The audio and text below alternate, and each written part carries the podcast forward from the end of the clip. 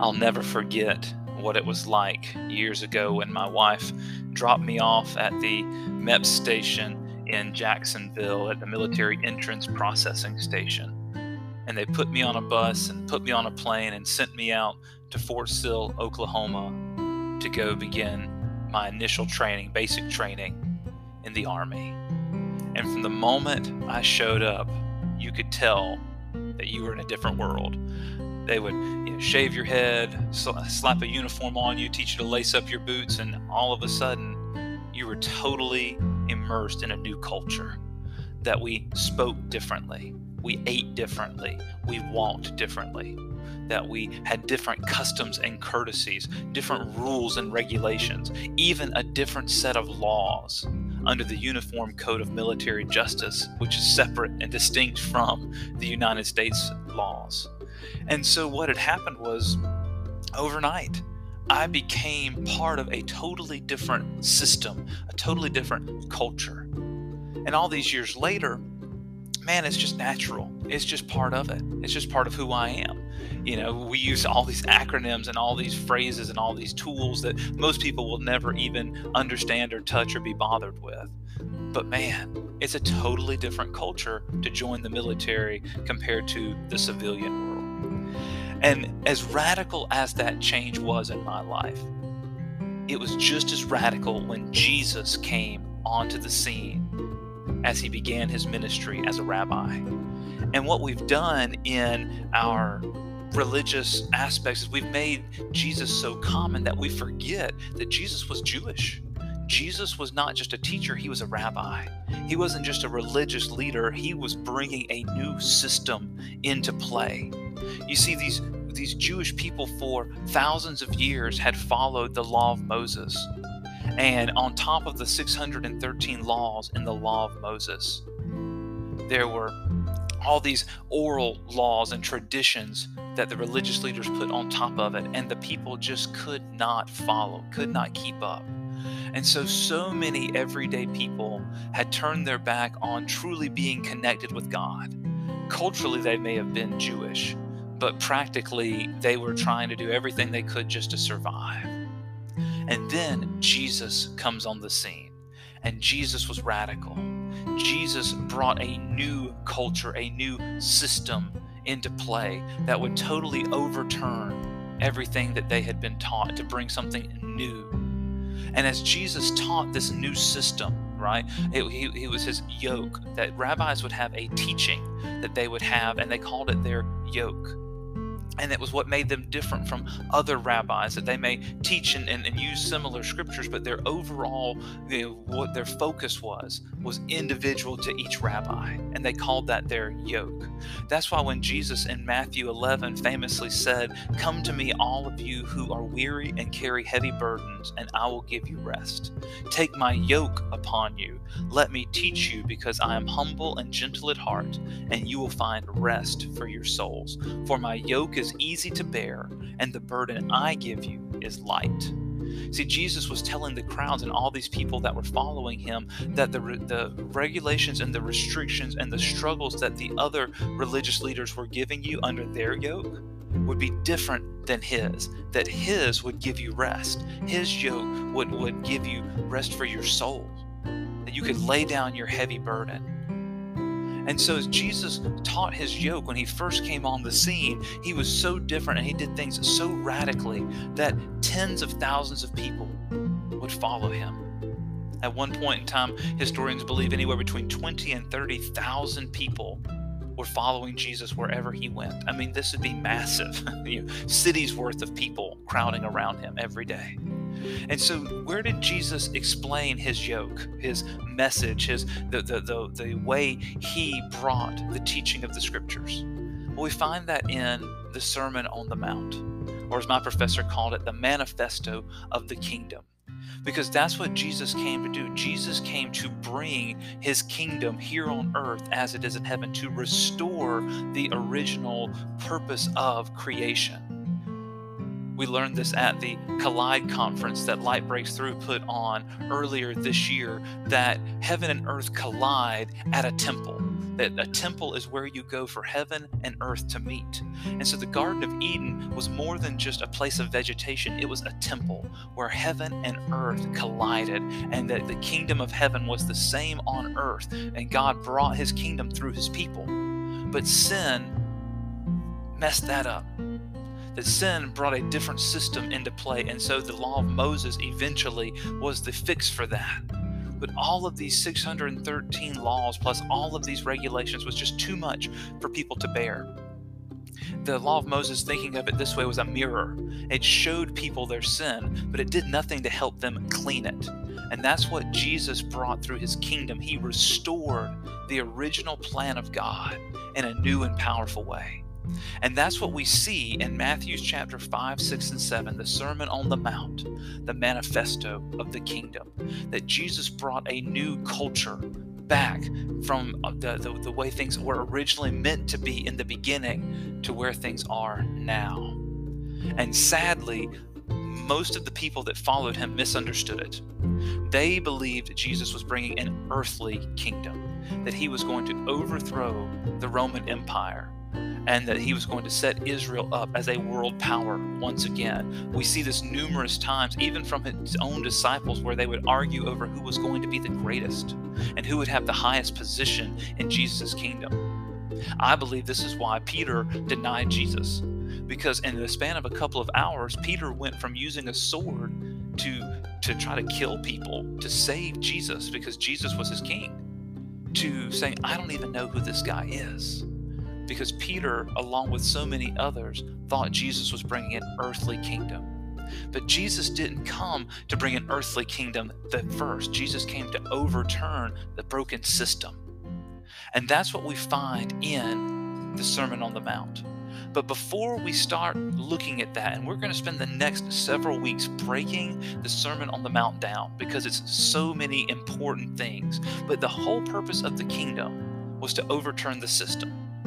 The purpose of God's kingdom coming was to overturn the system that had been created by sin and death and what humanity had set in place. That people had put all of these rules and regulations and became legalistic. That they believed that if I just followed the rules and I was a good person, right? I was a good Jew, I did all these things, offered all my sacrifices, followed all these rules, that God would be happy with me. And they missed the point that it was always about relationship and so Jesus comes on the scene. And if you go through the book of Matthew, just summing up the beginning, Jesus was born. We know the, the Christmas story, right? And then after Jesus grows into adulthood and begins his ministry, you know, he's he's baptized in the Jordan River by John the Baptist. And then he goes out into the desert wilderness and is tempted. And then when he comes back out of the wilderness, he begins to preach and proclaim that the kingdom of heaven is near and that people should repent. And I love that word near a lot of times, and it's both and. It, the word near in this context means both in time and in location. The kingdom of heaven is near in time because all of the waiting was over. Jesus was bringing the kingdom and would later task his disciples and the church to do that here on earth as it is in heaven. But then that was also here, it was near in location that kingdom had come from heaven down to earth to bring connection once again. And so we see this in Matthew after Jesus comes out and begins proclaiming that the kingdom is near, he calls the disciples. And then in Matthew chapter 4, we get this prelude to the Sermon on the Mount. Because remember, chapters and verses were not originally in the books of the Bible. We added those centuries later to make it easier to find things. But if you want a fun way to to to deepen your Bible study, go back and reread the, the books of the Bible, taking out in your mind the chapters and verses. And you'll start seeing that context of overlap that keeps us from making these section breaks. And so before Matthew chapter 5 can happen, we need to read the end of Matthew chapter 4 because remember, those breaks weren't originally there. So, what we see at the end of Matthew chapter 4 is what's going on in Jesus' ministry, starting in verse 23. And it says, Jesus traveled throughout the region of Galilee, teaching in the synagogues and announcing the good news about the kingdom. And he healed every kind of disease and illness. News about him spread as far as Syria and people soon began bringing him all who were sick, and whatever their sickness or disease, or if they were demon possessed, or epileptic, or paralyzed, he healed them all. Large crowds followed him wherever he went. People from Galilee, from Decapolis, also translated the ten towns, Jerusalem, from all over Judea, and from east of the Jordan River. And that's where we pick up in the life of Jesus as the Sermon on the Mount happens in Matthew chapter 5. Now, we're not going to be able to read the whole thing in one sitting and break it down and understand it. So we're going to do it chunk by chunk. And today we're going to focus on the beginning with the Beatitudes. now, when I was a kid, my, my Bible teacher would, you know, help us remember this by saying these are the these are the be attitudes. This is what you should be doing. So it's your be attitudes, the attitude that you should that should be in your life, right? But the word beatitude is not talking about your actual attitude, right? He's actually talking about being in a state of being blessed or blessedness or in high favor with God. And so this whole section that is that is, is very poetic as Jesus preaches in the beginning of the Sermon on the Mount for the manifesto of the kingdom that we call the Beatitudes is an explanation of what we have to do in order to be blessed. Now remember, Jesus brought a kingdom that would overturn the system. Jesus brought a kingdom that would overturn the system. And in our system, even today, we believe that you're blessed and favored by God when you have a lot of wealth. We believe that you're blessed and favored by God when you have good health and prosperity. We believe that you're blessed and favored by God when everything is going well in your life, that you have all these accolades and awards and education and high position and power, right? And all this, this comfort in your life. We see this very clearly in the book of Job that in the Jewish culture, that they believed that if you did, were being, if something wrong or something bad happened in your life, that you had sinned and that you were being punished or and we see this even in when Jesus and his disciples come past a man who was born blind. The first thing the disciples ask Jesus is who sinned that this man would be born blind? Did the man sin or did his parents sin? Because they believed in their system and their culture that if you do what is right, you'll be rewarded. If you do what is wrong, you'll be punished. And so, if you're blessed, you'll be given earthly favors and earthly standing. But Jesus brought a kingdom that would overturn that system. In Jesus' kingdom and the kingdom of heaven, the, the, the things don't work the same. Just like when I joined the army, I became part of a new culture with a new way of life and a new set of standards. The same thing happens when the kingdom of heaven, the kingdom of God comes, that we become part of a new culture, a new system. And so Jesus brought a kingdom that would overturn the system. And so now, instead of focusing on earthly blessings and earthly health, wealth, and prosperity, Jesus turns that on its head. And look at what happens starting in the beginning of Matthew chapter 5. It says, One day, as he, Jesus, saw the crowds gathering, Jesus went up the mountainside and sat down. And you can Google this. You should Google the Mount of Beatitudes. I have great hopes one day to go back to the Middle East and go to Israel. When I was there before, I got to go to Jordan and Syria and, and, and, and travel other nations and see a lot of the places that were mentioned in the Bible. But oh, I'd love to go to Israel and sit down on the Mount of Beatitudes where we believe Jesus taught the Sermon on the Mount. And you can Google it and see that picture. It's really beautiful with the grasses by the seashore. And it says this His disciples gathered around him, and he began to teach them. This is where we find Jesus' rabbinical yoke, his teachings as a rabbi. And this is what he starts out with God blesses those who are poor and realize their need for him, for the kingdom of heaven is theirs. God blesses those who mourn, for they will be comforted. God blesses those who are humble, for they will inherit the whole earth. God blesses those who hunger and thirst for justice, for they will be satisfied.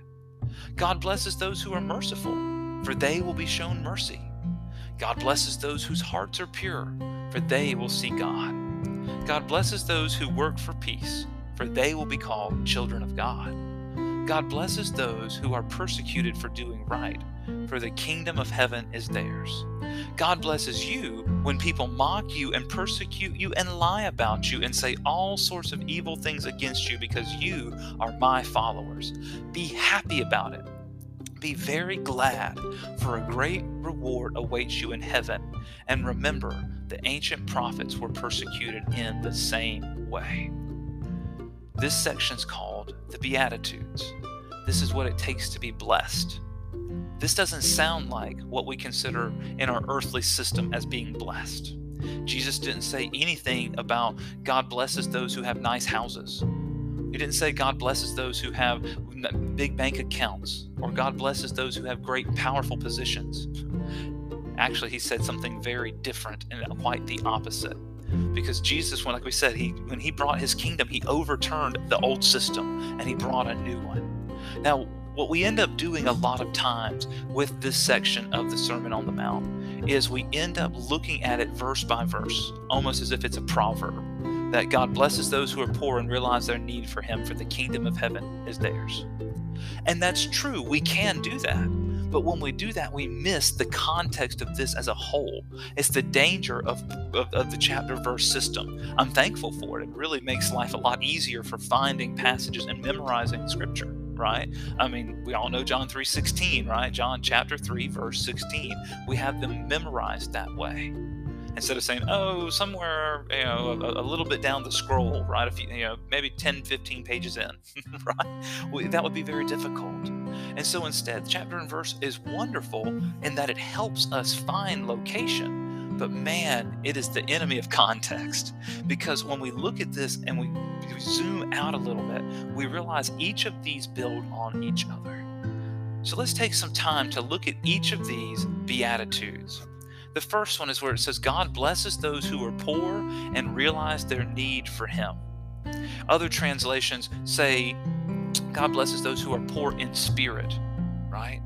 This isn't this isn't Jesus saying you're blessed when you're poor, so you should give all your money away you should sell your house and you should live on the streets and, and have nothing material, no material possessions. That's not the context. It's spiritual, right? Because Jesus is bringing a spiritual kingdom, this new system. And he's saying, hey, if you want to be blessed in my kingdom, you need to realize that you need God. That you, God blesses those who are poor in spirit and realize their need for him. You see, it starts with this recognition of who we are in comparison to God. When we see ourselves for who we really are, there's a reason why when the Apostle Peter first recognizes who Jesus is, his attitude completely changes when he first meets Jesus, he's like, ah, here's this rabbi telling us to go out and fish. It's we fished all night. It's the heat of the day. There's no fish. You know, only an idiot goes fishing this time. but what happens when they have the miraculous catch and there's so many fish they can't bring it into the boat? They have to drag it on the shore. Peter hits his knees and he tells Jesus to depart from me, get away from me, because I'm a sinful man. What happened? Peter recognized that he was poor in spirit. He had all these fish in the net to bring him material wealth, but he recognized in the presence of Jesus, God in skin, that he was poor in spirit. And so, what happens when we recognize we're poor in spirit and we come to God and we need him, recognize we need Him? Then we receive the kingdom of heaven. We become part of it. That's the first step. The only way to enter into the kingdom is to become poor in spirit and recognize our need for God and accept that we need Him. And that's a hard first step, that radical acceptance to say, wow, I am poor in spirit. I need you, Lord, right? We sing the, the old hymn, right? Lord, I, I need thee. Oh, I need thee. Every hour I need thee, right?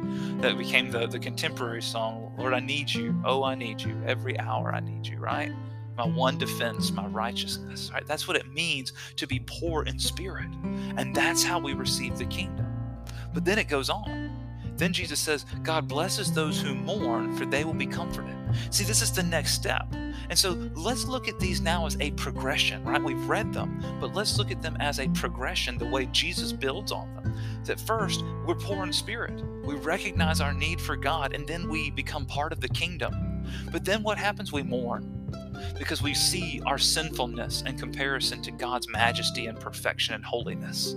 And we begin to mourn over our sin. We mourn over our past life of all the evils we have done. But then Jesus gives us this promise that you're blessed when you mourn because then you'll be comforted.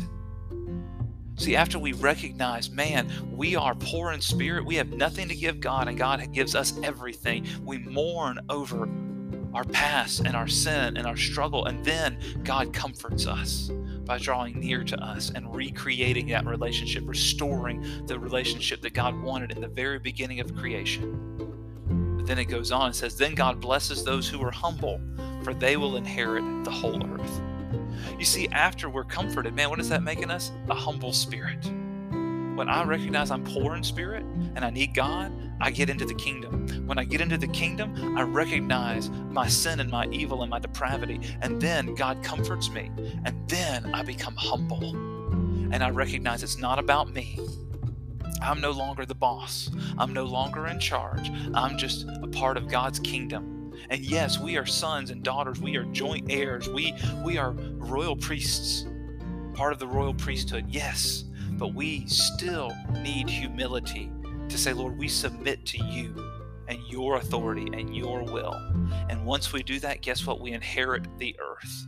Now, that's not a promise for earthly prosperity, because if it was, every single one of Jesus' disciples would have died healthy in great life condition with their families surrounding them with, with full bellies and full wallets, enjoying all the, the wonderful comforts of this world. But we know they didn't. In fact, the opposite, right? So we know that's not what Jesus is talking about. When Jesus says we will inherit the whole earth, that means that as as we spread the kingdom all over the globe, then our culture, our new system dominates and we overturn old systems that, that are sinful and evil and full of depravity and selfishness. That we, as, as, as God's people, do exactly what we were supposed to do in the very beginning. You see, the whole point of when God created people, He told Adam and Eve what? Fill the earth and govern it, take dominion over it, bringing heaven to earth.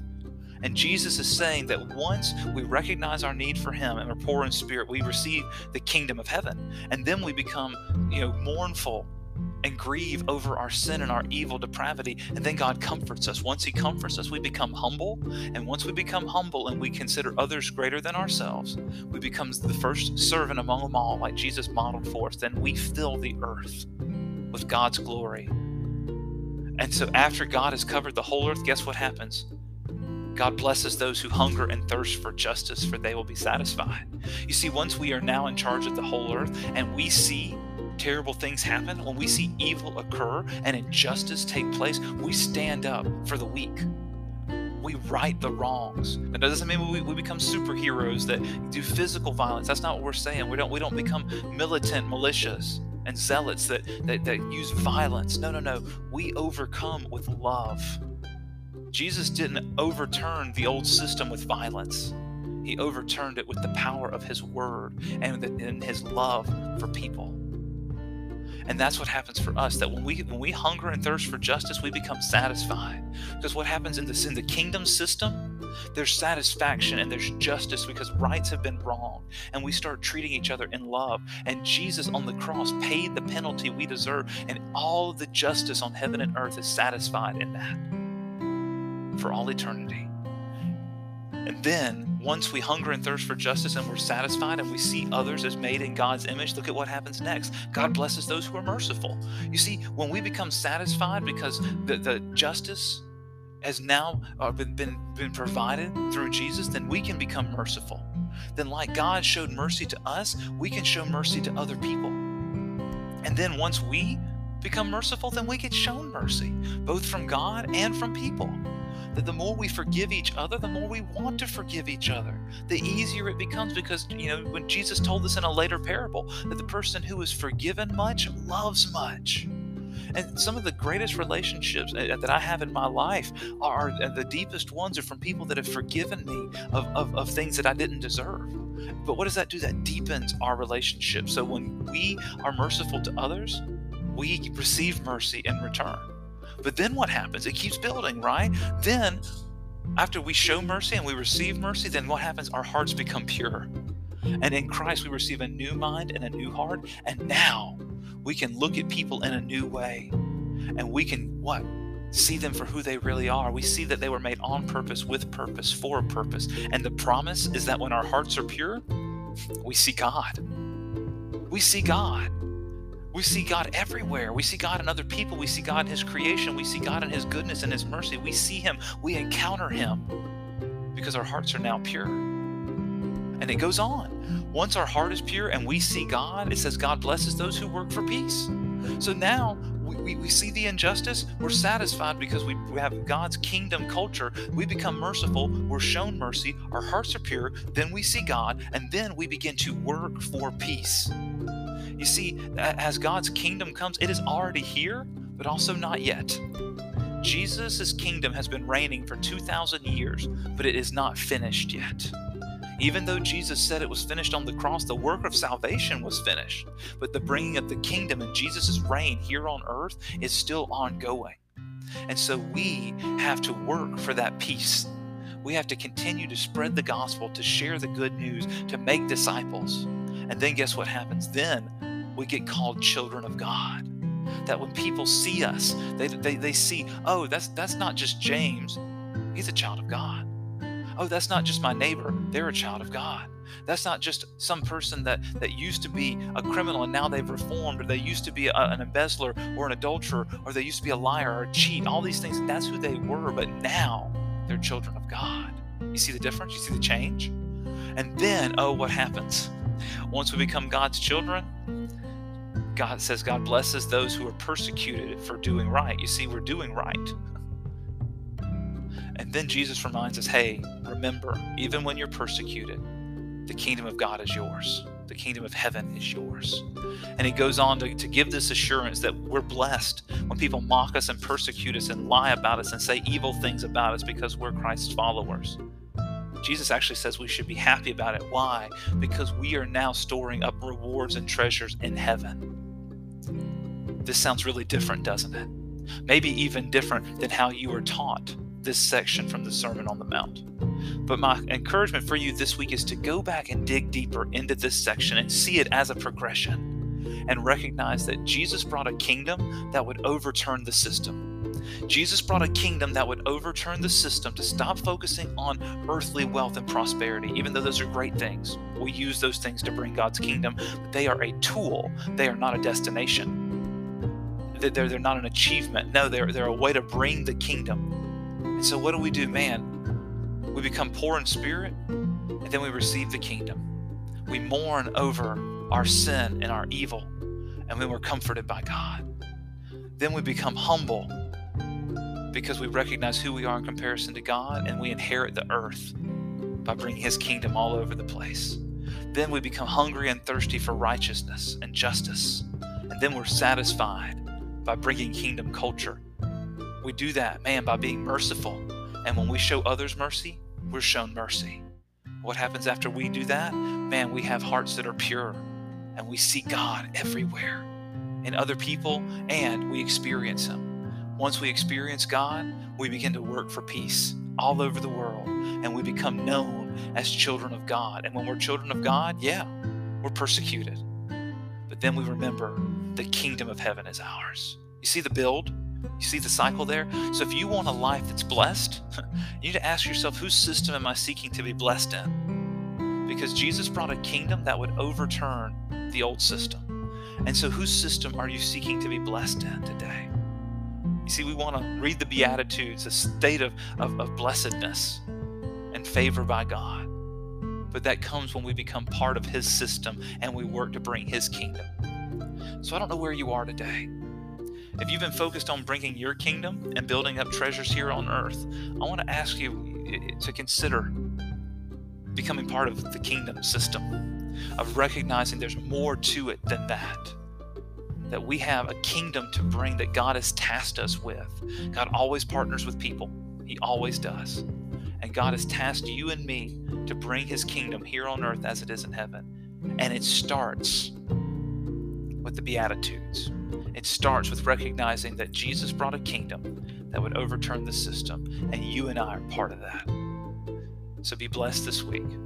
Dig into this stuff, and let's begin to live for the kingdom.